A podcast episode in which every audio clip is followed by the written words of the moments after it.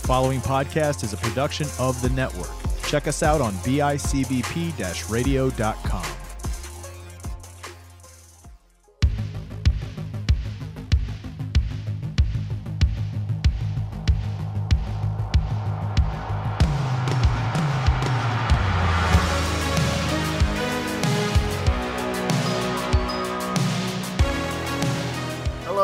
Welcome to the newest edition of Retro Pop. I am one of your hosts. I am Johnny Townsend. I'm joined by my pal, the man. I don't know if you were all black or not there, but it's Matt Johnson.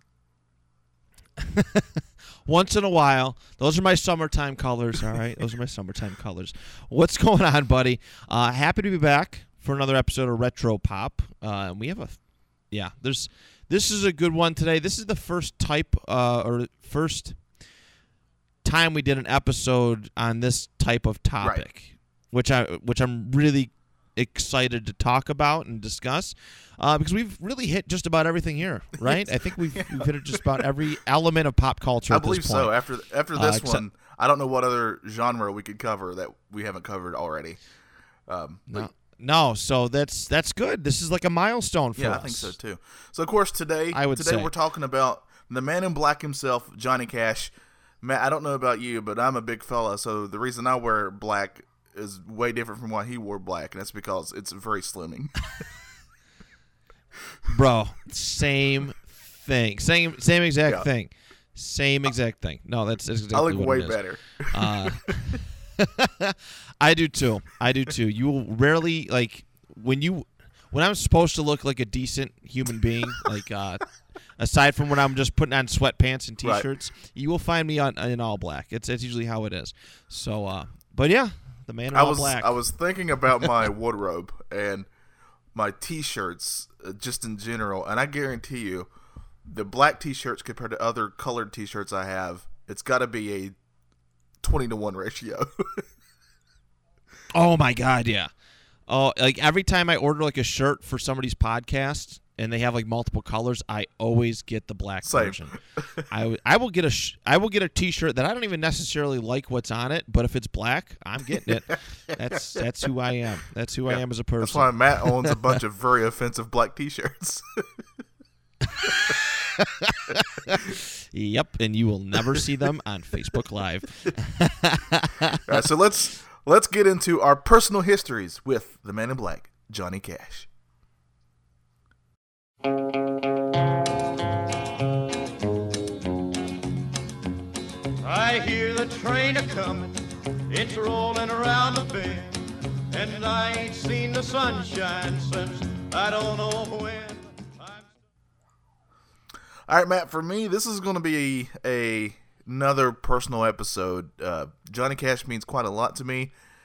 He's another celebrity or a person I never met, but when they died, it really affected me.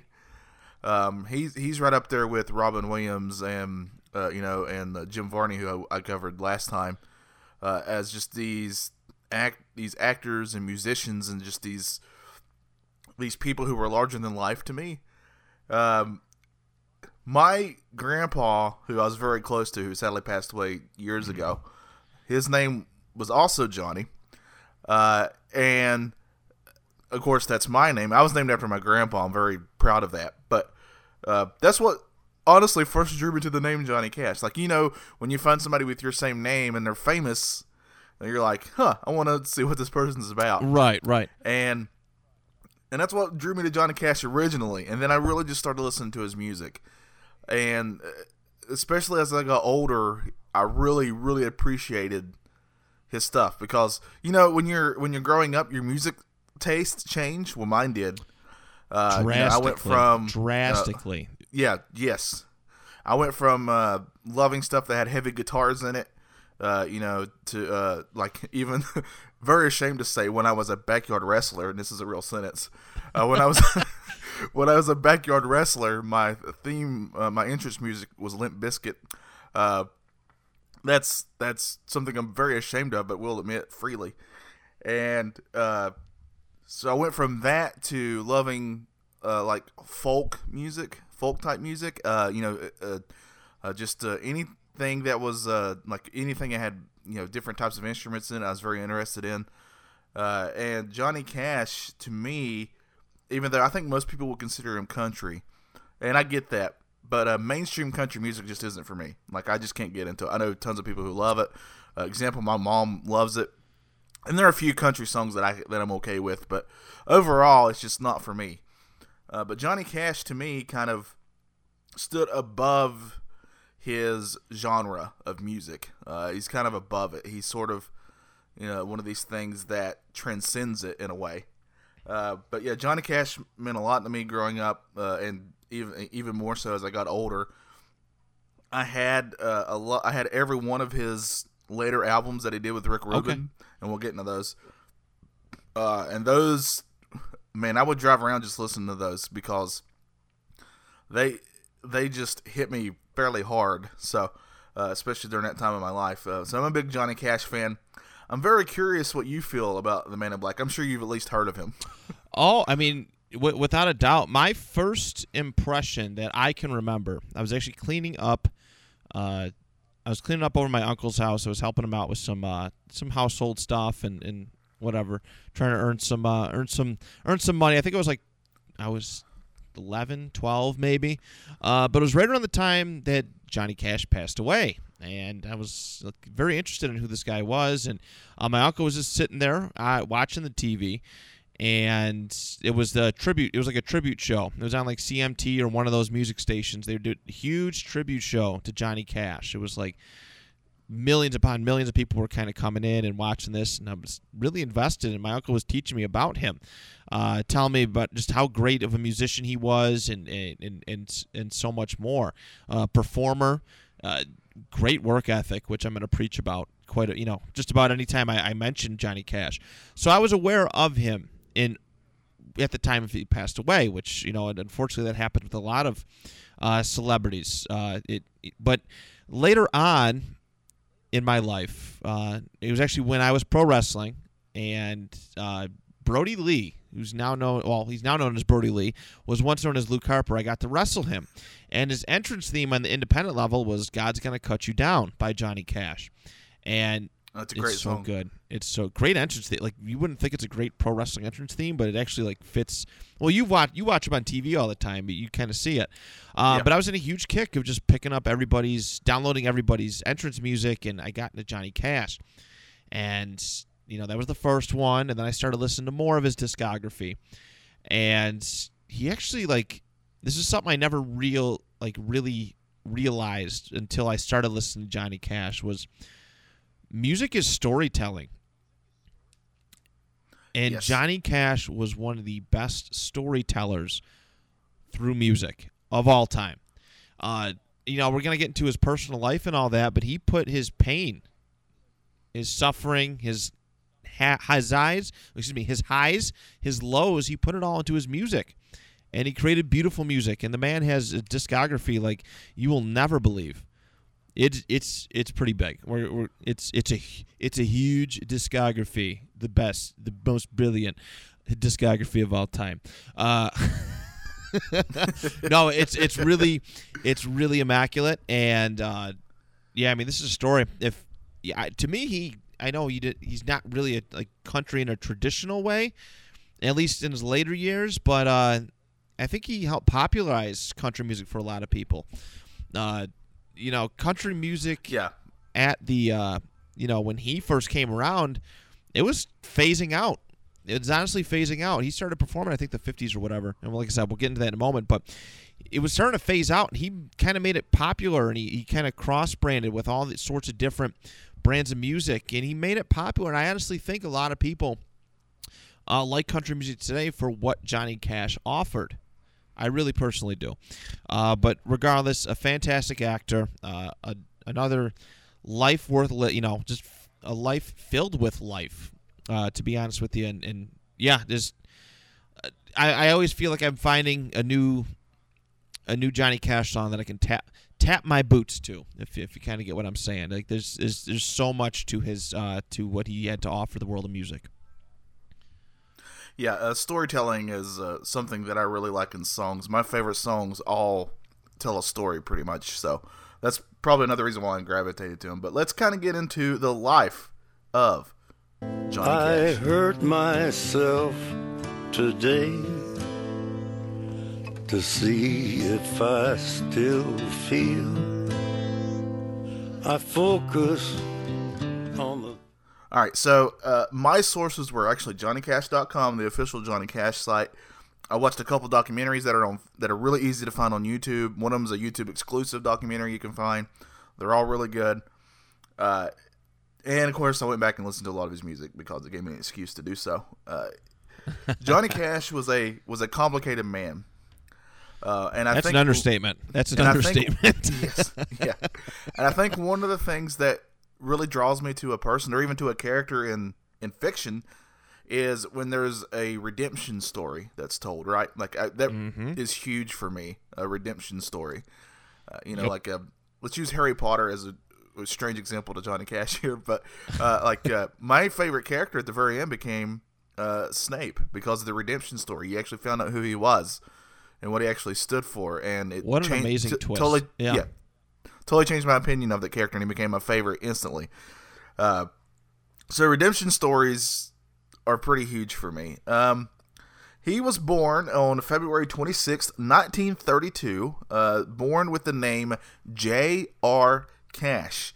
That was his actual name. It was the initials J.R. Apparently back then in the 30s, it was not unusual for your first name to actually be initials. Like, that wasn't unusual. That's not something that I ever hear about now. I don't know about No, I mean, I see initialed and abbreviated names all the time, right. with certain businesses and but not as like not like that. What's your name, son? J.R. Cash. What's the J.R. stand for? I don't know. That's just the way it is.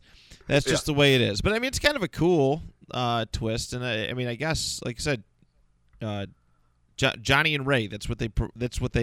What was the split decision on him? His mom wanted him named John. His father wanted him named Ray, and I guess it's the ultimate compromise.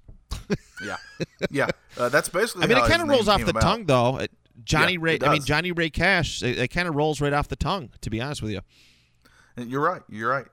So he was born to a fairly poor family. They worked really hard on a farm. His dad was very much a hard worker, and it was even said that if the kids were playing around because they were kids, he would get very upset about that. So they had a very fairly hardworking childhood. One of the things that kind of helped him was that he and his mom both loved gospel music, and they would sing gospel songs a lot, and they would listen to the radio because this is when the radio was huge and the TV barely existed. So they had a radio, and they would listen to all the gospel music on the radio. As he was growing up, Johnny actually grew really close to his brother, Jack. His brother is a little older than him, but this is where tragedy first touches Johnny Cash's life when he's young. He's only 12 years old. On May 12th, 1944, when his brother, Jack, actually is working on some kind of machine, and he gets caught up in it, and it kills him. He dies. He passes away. Yeah. There's a table saw. It was very tragic. I was baffled because I didn't know, like... It's kind of crazy. Electric tools weren't the most prominent thing, but they were around, and I'm curious as to what this table saw exactly looked like. Because I've seen some of the newer days. They're very dangerous. They're very scary looking and intimidating. But I'm curious. Yeah. It's a tough way. It's a tough way to go. Yeah, and what's even worse is that he didn't die right away. I mean, it sounds weird to say that, but he actually suffered quite a bit.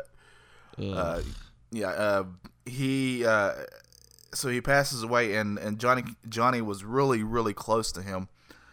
And what actually made it worse is that his dad actually told his son, Johnny, when he was 12 years old, that it should have been him. I don't know how you tell your son that at all. But that's a very famous thing that was said to him, that his dad said it should have been you. I couldn't even imagine that, saying that to anybody. And that seemed to be like a common play. I mean, it happens to this day still, but I don't know why that was such a commonplace thing to talk to your kids like that. It baffles me. I don't know. That's really messed up. But you seem to hear a lot of stories about that happening in the early days, like fathers just treating their sons like, especially the youngest, like absolute garbage. But yeah, very much so. And it's even, and there's also a very famous story of the day that they were burying Jack, that Johnny actually got out there and helped dig his brother's grave, and he was only 12, and he's out there helping dig the hole. So obviously this affected Johnny very much. I mean, I don't know how it wouldn't. Affected him pretty hugely, and apparently Jack was way more spiritual than Johnny was at this time, and so that kind of went into Johnny a little bit. So let's fast forward. He grows up. July 1950, he actually enlists in the U.S. Air Force, and this is when he takes the name John R. Cash. Apparently, during this time, if you were to enlist, you were not allowed to use initials as a first name, so he had to come up with a name, and he just said, "Well, I was going to be Johnny Ray, so John R. Cash." So John was his name, and during this time, this is when he meets Vivian Liberto. I'm probably saying that wrong, but that. She would later on become his first wife, and he starts a band. Then this is his first band. He starts it with five servicemen, and they called themselves the Landsberg Barbarians. What a name! And this is actually where he would learn to play guitar better and actually start writing occasional verses from time to time. So this kind of gets him his, like you can see him kind of getting into music here, very much more so. 4 years later, he actually marries Vivian. They would go on to have 4 daughters. A couple of his kids are actually fairly famous, I would say, especially one of his daughters who sings and stuff as well. But let's move to the same year, 1954. We're going to the very famous, I mean, this place is hugely famous in music, Sun Records. Sun Records was a really small, I don't know if you've seen the actual building, Matt, but the actual building for Sun Records is ridiculously small. It's really, really small. That's I could imagine. I don't think I've ever. I'm gonna Google it right now, but I could imagine a lot of those like studios back then were really tiny. And Sun Records wasn't like it's historic. Excuse me, it's historic. I didn't mean for my voice to crack there, but very humble beginnings. Yeah, and apparently during this time at Sun Records, you could actually go in and pay to have a record made. And they would make a record for you. That doesn't mean it would get released or anything like that, but to the radio. But they would make a record if you paid the money to do so. That's actually really cool. Yes, that's actually awesome. Sun Records became very famous because of the people that they would actually start, and we'll get into some of those names here in a minute. So this is when John formed a band, and they called themselves John R. Cash and the Tennessee 2. And it was just 3 guys. They didn't have a... this is one thing I found very interesting. They actually didn't have a drummer yet, and they didn't have any sort of real bass. So if you ever listen to his older songs, you kind of hear like some banging and stuff on his own guitar. And that's to kind of give himself some rhythm, because they didn't really have a rhythm section in their band yet. So, and originally he went in there to do some gospel songs. But Sam Phillips, who was the producer, very famous Sun Records producer, said, "Hey, look, gospel music doesn't sell. I mean, it's up to you, but gospel doesn't sell." So he did this one song called Hey Porter. But then Sam Phillips heard him playing Hey Porter, and he really liked it. John Cash had a very different sounding voice, very iconic voice by now. And Sam Phillips said, "Hey, go home, write another song, and we'll do another side of it." Because this is during a time where you didn't release full albums. You actually released a record that had a song on each side type of deal. And, the good old days. So my grandfather still has some of those. Is that not cool? I don't know why I like it so much. That's really cool, actually. Yeah. It's so inconvenient, but at the same time, it's very nostalgic. Incredibly inconvenient. So, because you even have to get up to flip the record over. I remember when cassette tapes did the same thing. They would release singles cassette tapes, and they would likely put a couple songs on one side before you had to flip it over. So he goes home and he writes the song Cry, Cry, Cry, which is another one of his songs. And Sam Phillips liked these so much that he released these to radio. And almost instantly, Johnny Cash became a hit. And he became Johnny Cash because Sam Phillips renamed him from John R. Cash to Johnny Cash. He just thought it sounded better, and that's what Johnny Cash would become known as, just Johnny Cash from then on out. Suns Records is also very famous for the other people that went through there, including one Elvis Presley. That's where Elvis got his start, with Sun Records. And just say Elvis and Johnny Cash got your start at your place. This is something I knew nothing about this. That's insane. Yeah. Hey, Johnny Cash, you want to have a jam session? Yeah, they were actually friends. So it's so cool. That is the coolest thing. Johnny Cash actually said in an interview that his first actual live concert that he got to play was on an Elvis Presley show, because Elvis became a humongous hit, as we all know, and they were friends, so he put him on his show, and that was his first live time playing. It was there. Could you imagine that being your first time on a show with this other iconic star? Oh, I know. That's a lot of pressure. It's a lot of pressure, but I'm sure. Yeah, that's crazy. I feel like they're two different fans too. Like I feel like Johnny Cash fans and Elvis Presley fans, like their style of music, while it may be similar in some cases, the fans don't exactly line up in my estimation. But right. If you kind of get what I'm saying, like when I think of Elvis, I think of just women just screaming and dancing and all kinds of wild stuff. And Johnny Cash is just a little bit darker, slower take. I don't like people having hootenannies and all that. That sort of that's southern phrasing. Yeah. I know what you mean, but actually, in reality, Johnny Cash and Elvis had a lot of they were a lot alike in a lot of ways.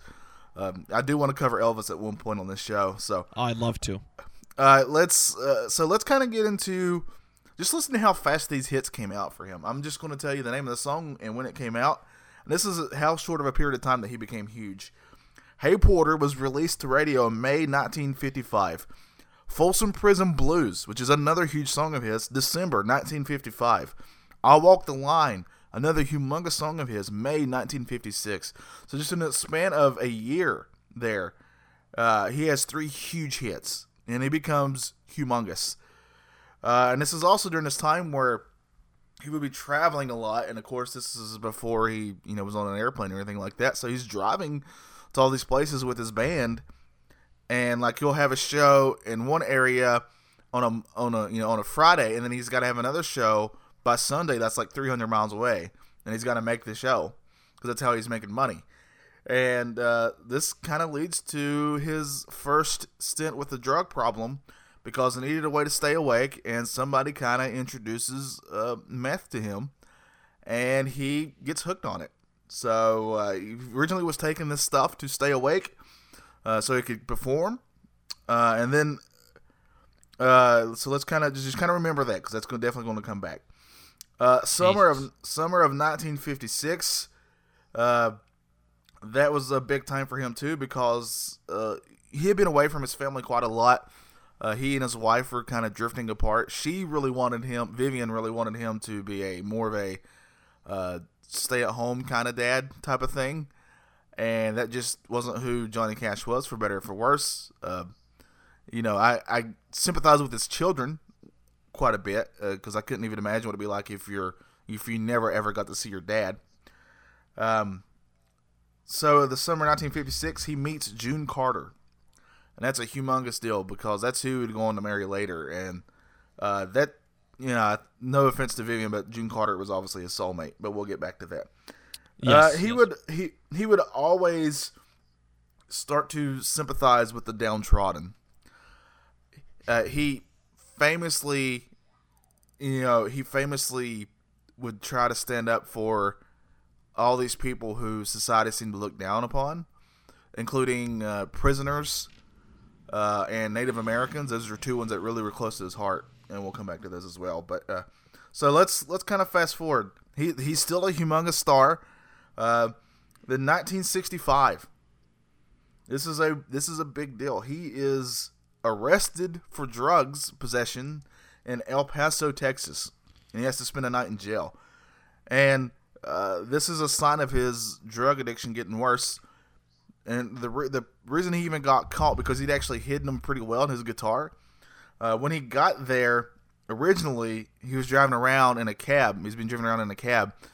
And the cabbies, especially back then, probably even now, for being honest, the cabbie would be the ones you would say, hey, I kind of want some stuff, if you know what I mean. And they would know where to take him. Oh, I gotcha. So this cabbie knew where to take him, and then this cabbie is also the one who turned him in. What a narc. I know. What a narc. I know. But I'm kind of glad it happened because, you know, it's he needed... Sometimes we got to fall when we realize we have an issue. Honestly, you're probably right. We might not be talking about him right now if that cabbie didn't turn him in. Yeah. So this is a sign that his drug addiction is actually getting worse. And then by 1967, this is just 2 years later, he's in Tennessee. And there's this cave where he's at in Tennessee. And he actually crawls into this cave. And he's basically there to end his life. And this is when he has a religious experience. Like he says that night is when God really came to him. And it really started to change things for the better. And him and June by this time were already a couple. He and his first wife are already separated and divorced. But June would not marry him because he would ask her to marry him all the time. But she said, until you get your act together, because she knew he was dealing with stuff. I can't marry you. And she was actually also, when they first met, she was also married. So when they were kind of together originally, this was a big deal, especially back then, for two people who were married to be seen together so much.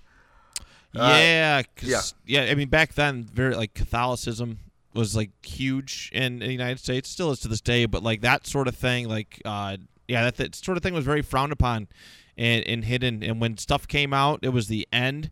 You know, now if that happens with like a celebrity, people get mad, judgmental for like a week, and then they move on. Nowadays, like back then, that was a sin, man. You were a heathen if you did stuff like that.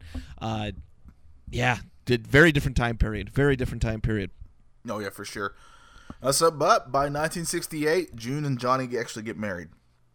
And then in that same year, this is actually where he very famously, and it's actually kind of repumps up his career. Repumps, that's a word, right? I just said it. Repumps up. Sure, yes. Rejuvenates is probably what I should have said. His career when he plays a very famous concert at Folsom Prison. You can actually find this concert. He would release it as an album, and this became a humongous hit.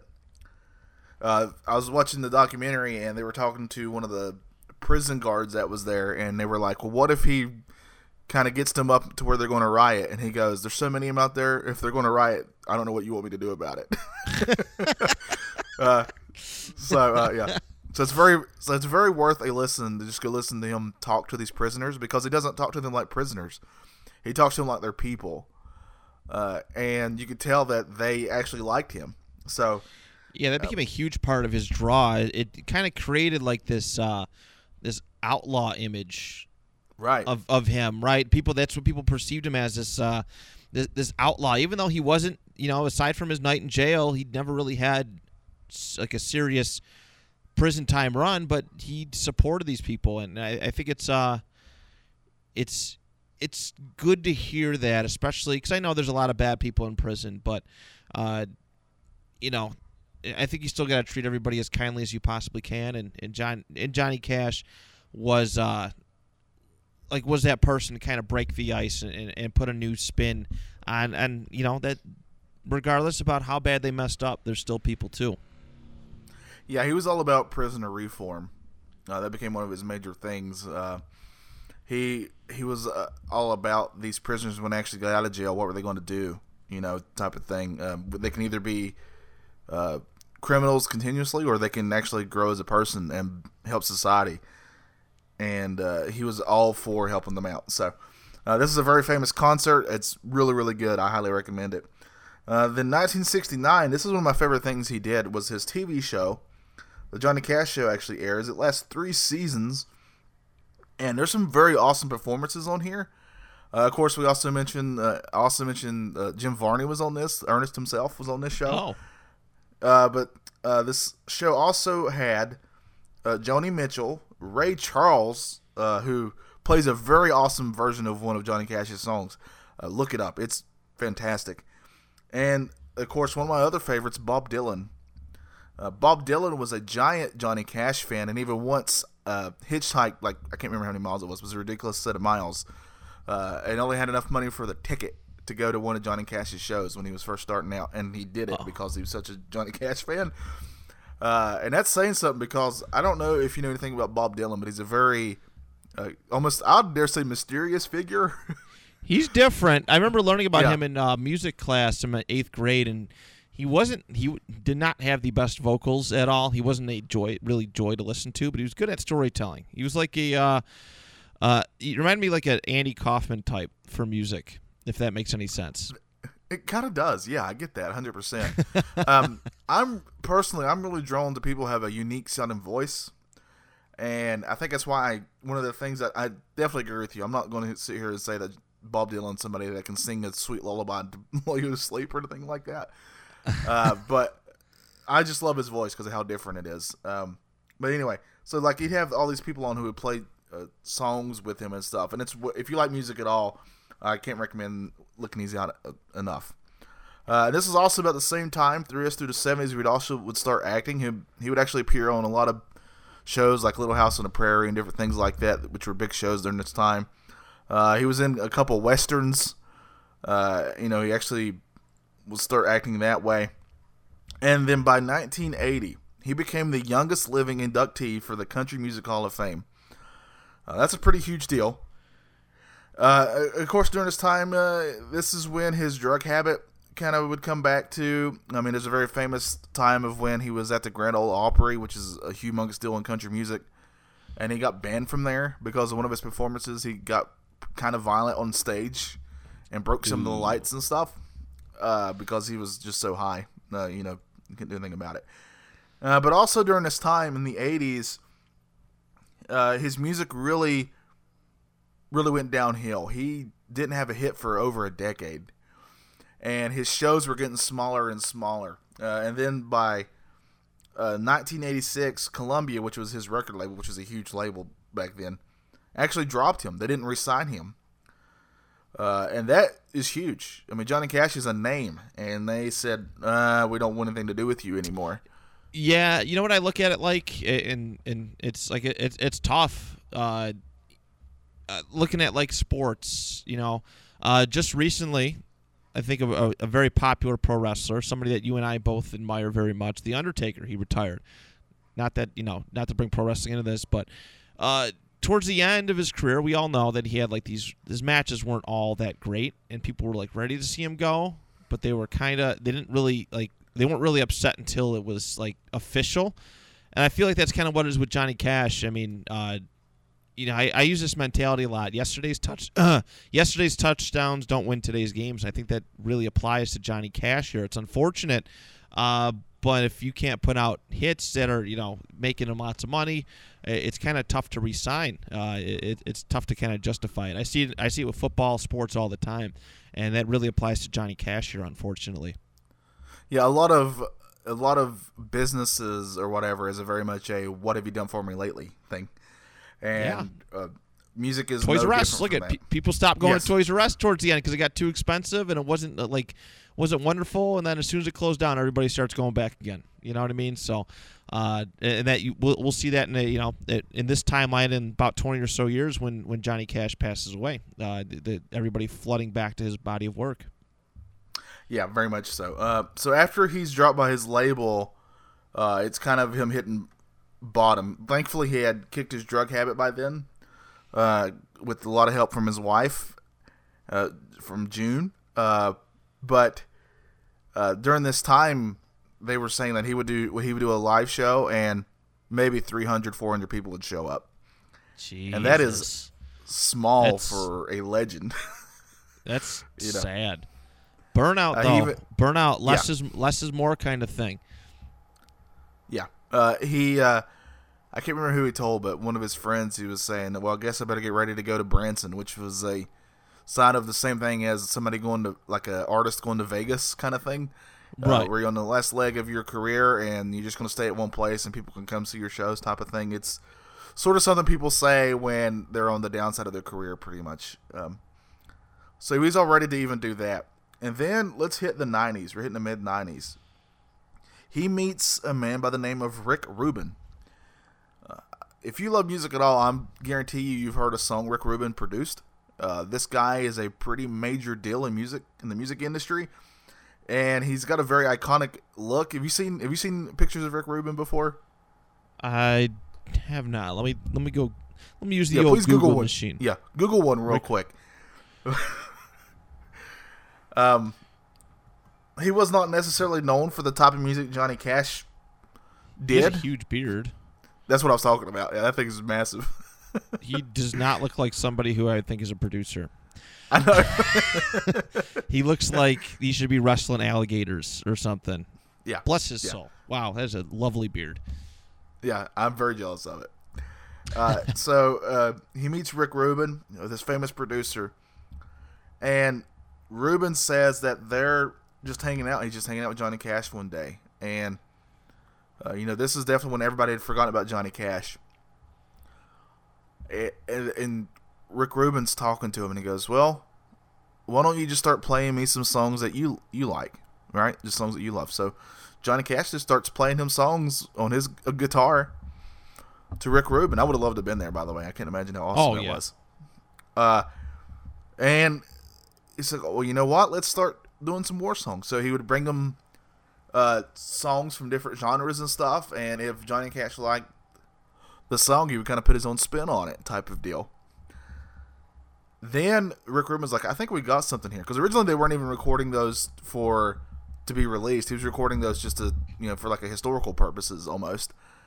And he was like, "There's something here." So he convinces Johnny Cash, Johnny Cash himself admits that he'd even lost, he even felt like he was nothing anymore when it came to music. Like he'd lost pretty much everything when it came to playing songs again, and this kind of sparked him back up. So, so during this time, they try adding. They would bring in a lot of different types of musicians to sort of fill in for the music and stuff. But Rick Rubin went back and was listening to the original tapes, and he's like, I think this is where we need to go. More sparse. It's got a haunting beauty to it. So that's what they would do. And his first album in April of '94, simply named Cash, was a smash hit. It was album of the year, and this would start him getting some new fans who, were younger, and he would actually start going on tour again. And he would go on to release quite a few. I think it's at least 4 or 5. It might be 5 now, because I think he released one after he passed away. Okay. Incredible albums with Rick Rubin. They're all really, really good. They'll have at least one song that'll kick you in the gut. Guaranteed it, as someone would say who didn't know English. So this was a humongous deal. And then in 2002, American 4, The Man Comes Around, is released. And the reason why I'm bringing this up, this is when the very famous, and man, I went back and listened to it again. This song just hits you right in the face. When he covers Nine Inch Nails' Hurt. Yes. I'm not a giant Nine Inch Nails fan. I think Trent Reznor's very, very good, very, very talented. He's done some songs that I have liked, but it's a very different style of music from Johnny Cash's, right? But and Rick Rubin would send Johnny Cash songs, say, "What do you think of this one?" And he sent him this song, and originally Johnny Cash didn't even mention it, and then Rick Rubin kind of brought it back up to him and said, "Just here, look at the lyrics," and showed him what the lyrics were, and then that's where it kind of hit him, because if you listen to Nine Inch Nails' version of it, it feels like it's coming from a different place. And then you listen to Johnny Cash. Yeah. Go ahead. Two completely different songs. Like, lyrics obviously the same, but they completely different vibe to it. Yeah, and then when Johnny Cash does it, it just feels like this man who's looking back over his life with, the highs and the lows and the regrets. And, man, and the music video on top of that. I remember this, like, this song became one of the songs I'd have on repeat. This is one of those type of songs for me, especially during this time. And then you know, Johnny Cash is in his 70s by now. His wife, June, was not in the best of health already. She was having some heart issues. And then, sadly, on May 15th, 2003, June actually dies. She had had heart surgery, and they thought she was doing all right, but then complications kind of came up, and she would pass away at age 73. And it wasn't even that much longer. She passed away in May, and then in September that same year, Johnny Cash would die at 71 due to complications from diabetes. So they would pass away really close to each other. That happens a lot, you know. When one goes, you kind of think, well, I don't think it'll be long for the other. That's happened so many times just in life. Oh, for sure, yeah, so, for sure. So that's the life of Johnny Cash. Man, what a life. Definitely, obviously, I left some stuff out. I encourage you, if you're remotely into Johnny Cash, go check out these documentaries. They're very, very good. And there's a really good some biographies out there. I even have a graphic novel about Johnny Cash that's very, very good. So there's plenty of stuff you can get to learn more about him. But Matt, I think it's time for some Matt's Stats. You can run on for a long time, run on for a long time, run on for a long time. Sooner or later, gotta cut you down. Sooner or later, gotta cut you down. All right, so welcome to this portion of Matt's Stats, everybody. Johnny Cash, like we've been talking about, lived a life full of life. I can't say it enough. What a wonderful talent. Lots of career accomplishments. And let's get into some of his statistics, all right? So at the time of his death, we'll go start there. Johnny Cash was estimated to have about a net worth of $60 million, quite a bit, although some reports are about closer to $100 million, roughly that. So a pretty large estate that he left behind. Lots of moolah for his children and all that stuff. Johnny Cash placed at least 2 singles on the Billboard country charts yearly for 30 straight years. 30 straight years. That is a huge accomplishment. That's a run. That's a good run right there.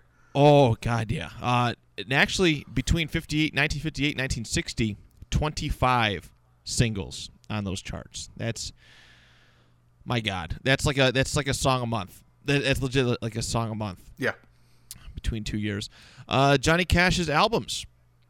All right, so albums that went gold. I forgot the unit of measurement for this. I want to say it's like 1 mil. Or maybe, I don't know if it's 1 million, but there's a plethora of albums that have to be sold for this. Is number 6 is The Highwayman from 1985 with Waylon Jennings. Waylon Jennings Christopherson, and as well as Willie Nelson's on this album as well. Number 5, The Johnny Cash Show, 1970. Number 4 gold album is The World of Johnny Cash from 1970. I mean, you mentioned it, how just quick. He was like Gatling gun songs and albums out. Like, he was putting out 2-3 a year on average, which is pretty remarkable. Number 3, Hello, I'm Johnny Cash, also from 1970. That was gold. I Walked the Line from 1964, and Ring of Fire, which is the best of Johnny Cash from 64. They all went gold. As far as platinum, Man Comes Around, 2000. That's from 2003 with American Recordings. The Johnny Cash Collection, which is Greatest Hits Volume 2. Johnny Cash at San Quentin, that's a really big and famous album, from 1969. 2 million copies of that sold. His number 2 platinum album of all time, Johnny Cash at Folsom Prison, which we already mentioned, and number 1, Johnny Cash's Greatest Hits Volume 1 from 1967. So quite the discography. He has a ton of awards to his credit, and these stats are going to be all like kind of all over the place because he like very accomplished career. Let's see. He was Grammy Best Country Singer album in 1998, which is, you know, right when he started, not when he started getting popular again, but this was kind of the beginning of him slowing down a little bit, even though he worked until his death. Let's see what else we got here. All right, here's one for it. Here's an interesting one. YouTube statistics. All right. So Johnny Cash, so official Johnny Cash videos. So they actually have like a YouTube channel for Johnny Cash. It's probably like Johnny Cash Vivo or something like that. Since, let's see, YouTube really got popular and these channels got established, over 229 million views on all Johnny Cash official videos. And, of course, the most popular one is God's Gonna Cut You Down, which averages about 1,222 views a day, which is pretty impressive. And it's sitting around 96 million views right now. Hurt's the number 2 most watched video on YouTube for Johnny Cash. Also, The Highwayman, She Used to Love Me a Lot, and A Boy Named Sue. Those are his top 5 songs most viewed on YouTube. As far as discography, Johnny Cash has sold about, I think, 90 million records. 90 million records. He's one of the best-selling artists of all time. Very, very impressive. And it's kind of like one of those, when you're putting out records and songs as often as he is, it's quite the accomplishment. It's quite the accomplishment. He has a lot of albums too. A lot of albums. I think let's see, what was the official number? I want to say 97. 97 albums he has to his credit. All right, he has 54. And these are all kind of like a mix of all of his stats, but these are the individual breakdowns.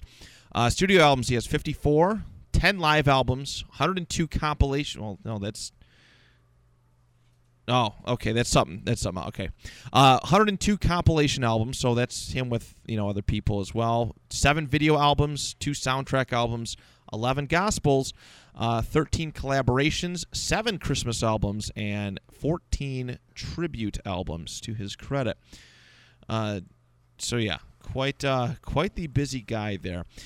He also, like we mentioned, that he had a little bit of filmography. All right, 321 soundtrack credits to his name, as well as a bunch of appearances in let's see, yeah, just multiple shows. Like not a heavy, heavy live act, live TV movie presence, but he has He has quite the list of stuff. He has 30 acting credits to his name.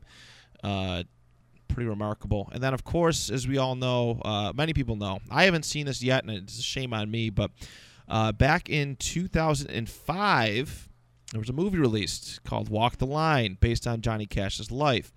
And it opened November 18th, 2005, which is my mom's birthday. It opened in 2,961 theaters. Grossed $22.3 million on its opening weekend, and it went on to earn $119.5 million in North America and $66.9 million in the rest of the world, for a total of $186.4 million, which is well above its $28 million budget. So box office success there. But yeah, I like that movie a lot. Yeah, I have to see it. I get it. I've heard about it. I've seen it. I know they parodied it, the Dewey Cox story. Walk Hard, which is a little, that's also good. Walk Hard, both very good. Yeah. Which is interesting, but yeah, I mean that's the gist of it. That's Johnny Cash in a nutshell, man. Very accomplished, successful musician, and somebody who's going to live, I think, for a lifetime. I just hope people keep finding out about his greatness, these dang millennials and zennials and whatever new breed of child comes about. I hope they get to appreciate Johnny Cash as much as you and I do. Yeah, I like the term breed of child. So let's get into my Did You Know? I keep a close watch on this heart of mine. I keep my eyes wide open all the time. All right, so here's just a couple little things about Johnny Cash you may or may not have known. He at one point became an ordained minister.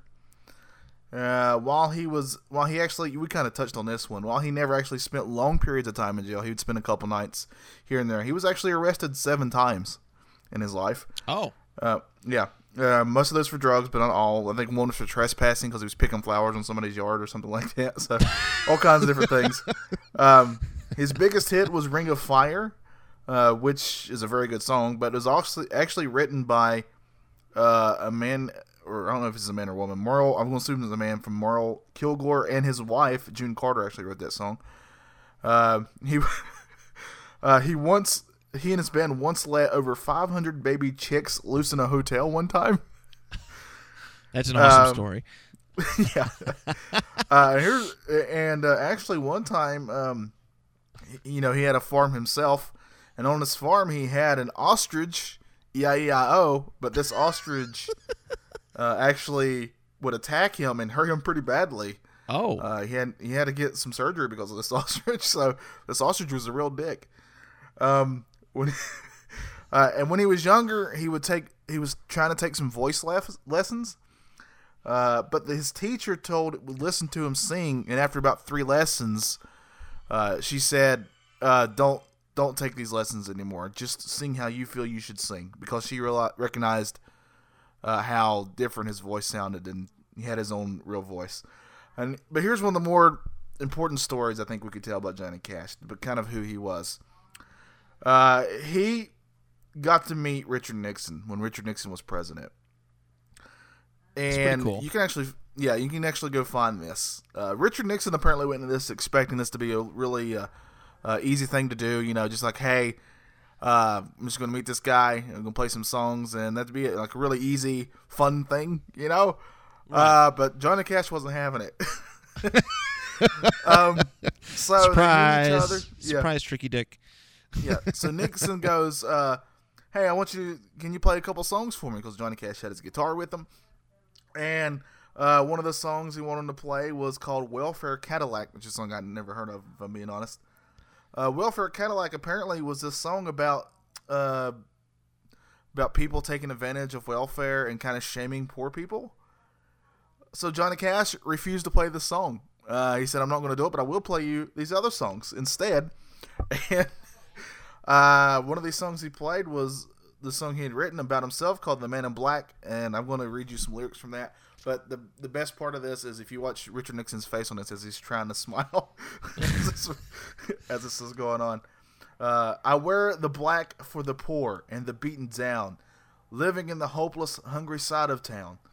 I wear it for the prisoner who has long paid for his crime, but is that because he's a victim of the times? I wear the black for those who've never read or listened to the words that Jesus said about the road to happiness through love and charity. Why you think he's talking straight to you and me? I wear it for the sick and the lonely old, for the reckless ones whose bad trip left them cold. I wear the black in mourning for the lives that could have been." So he played this instead because he refused to play these other songs that Nixon wanted to play, which he felt were very much shaming and putting down people, and he just wasn't going to do it. It takes courage. It takes a lot of courage to do something like that too.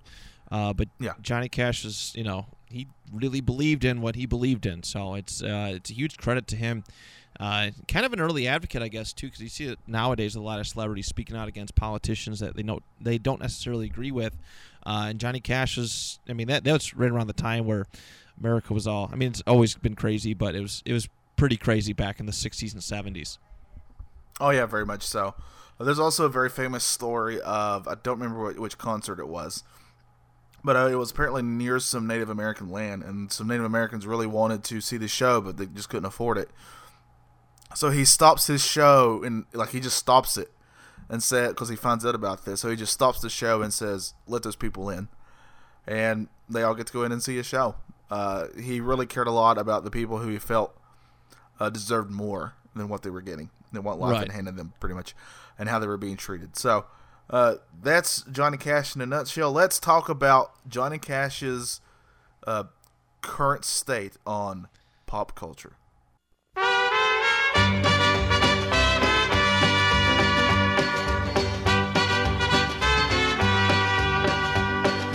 Love is a burning thing, and it makes a fiery ring. I'm kind of torn on this, because for me, he's always been there, and he's always going to be there, and I think he will always be a heavy influence on music, especially. But also, man, I'm slightly concerned. I grew up in a church, and it was a big part of my life. And when I was in my mid to late 20s, I was actually our church's youth leader, so I was kind of in charge of the high school age kids. And I remember just having a conversation with them. We were all in a group, and we just started talking about music because I wanted to know what they were listening to. And I brought up the name Johnny Cash, and oh boy, this was about 15 kids, and not a single one of them knew who I was talking about. And my heart shattered. That's horrible. Yeah, that destroyed me, honestly. No, I don't know if they're ignorant or the parents were. It's one or the other. It's probably a little bit of both. It's a little bit of both. Yeah. How young were these kids? You were high school age. You were high school age. Oh no, I blamed it on the. I'll give them to college. I think once college, you can explore yourself and other avenues of music. But if you don't know about something past college, shame on you. Shame on you. Yeah, 100%. Yeah, yeah. So I'm very torn on this. Because I think for some of us, me especially, he's always going to be quite important to pop culture. I mean, the stamp he left on it is undeniable. Yeah. Still to this day, he gets brought up by other artists who want to get into the music scene. So, I think he'll always be there. But I am slightly concerned of like how big of an impact he has. But this is kind of with any artist, right? When they pass away. And a new generation of people's coming up, a new breed of kids, as you said. when a new breed of kids or children is coming along, they honestly just may not have heard of it. And to be fair, I discovered a lot of music that from people in the past as I got older. I really got into the Beatles after I was past college age. Is when I really got into the Beatles. So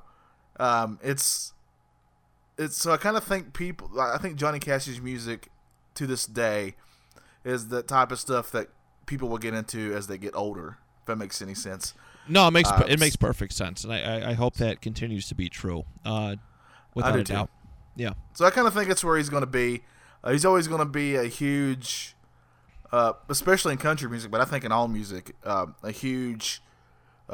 He's like a Mount Rushmore figure in music for me personally. He would be on my personal Mount Rushmore for music. So, and I think he'd be on quite other people's. He was he's kind of passed on into myth now. Yeah, no, I could definitely attest to that. I mean, just about everything you said is true. Johnny Cash, 100% legend. Always worried about people forgetting a legacy like that. I did say at the top of the show something that I definitely intended to do this, but I do think Johnny Cash helped make country music popular with this newer generation. He did get popular during, Johnny Cash's rise was kind of on the cusp of when rock and roll became a huge deal, a huge deal. The Beatles, Elvis Presley, and all of that. And the fact that he fit in with the mainstream names was a good sign. It was a good sign, and I think a definite nod of respect to his legacy. He paved the way for white city girls to go to country concerts in flannels and short shorts and pretend that they're country. I don't want to blame him for that. He paved the way, but I'm not going to blame him for that. But that's, I mean, regardless, he was that first country icon for me. I mean, yeah, you had Conway Twitty back in the day, but for me, growing up, it was him, and then listening to his music, you hear the storytelling, and then you go listen to my other, like, more modern country music, and you appreciate the storytelling that comes from it. So, storyteller. Legendary storyteller, without a doubt. And you know what? His music pops up in movies all the time, so he's never going to be completely forgotten. He's written so many songs that he probably averages about 2 songs in a movie per year, at least. So, legend, though. Absolute legend, in my opinion. But, yeah, that's what I got. All right, Matt, do you know what we're going to talk about next time? Oh, my God. Yes, I do, my friend. Next episode, 2 weeks. We are going to be going to the drive-in movie theater. We're going to talk about the history of the drive-in movie theater. That is going to be our topic. I cannot wait for this. I'm very excited about this. And also, just a little hint, I think there's a chance that the drive-in movie theater could be making a comeback. Oh, without a doubt, without a doubt. I'm so excited to talk about my experiences with the drive-in movie theater and the history of it, because it's to me it's up there with the shopping mall, with the you know, the history of the shopping mall, its legacy in American culture. But no, I'm really, really excited to talk about that. So that will be what we have on the agenda for next time in 2 weeks. But yeah, something to look forward to. That's right. So join us next time as we'll be going or driving to the movies. Join us back then. Thank you for listening. We very much appreciate all of you.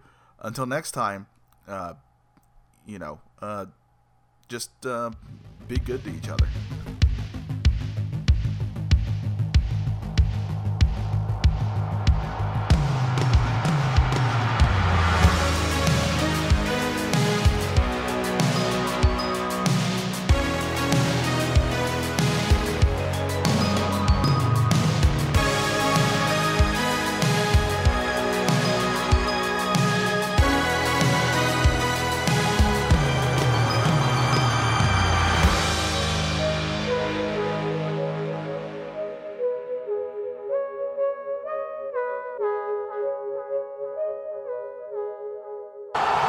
Get in here. We got to call this thing. Tighten up. Come here. All right, guys. Here's the situation. 2 minutes left. 0 timeouts. Down by a touchdown. We got to drive 75 yards. All right? We can do this thing. I believe in each and every one of you. But real quick, did you guys know that the 2 Point Conversation podcast runs 5 days a week, Monday through Friday, with various co-hosts and different themes every day? And then you can listen to them on bicbp-radio.com, Apple Podcasts, or Spotify.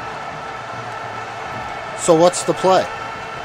Just come on, hurry up. Get to the line and just run, and I will get it to somebody, all right? Come on 3. Ready, set, mother. Delay of game, offense.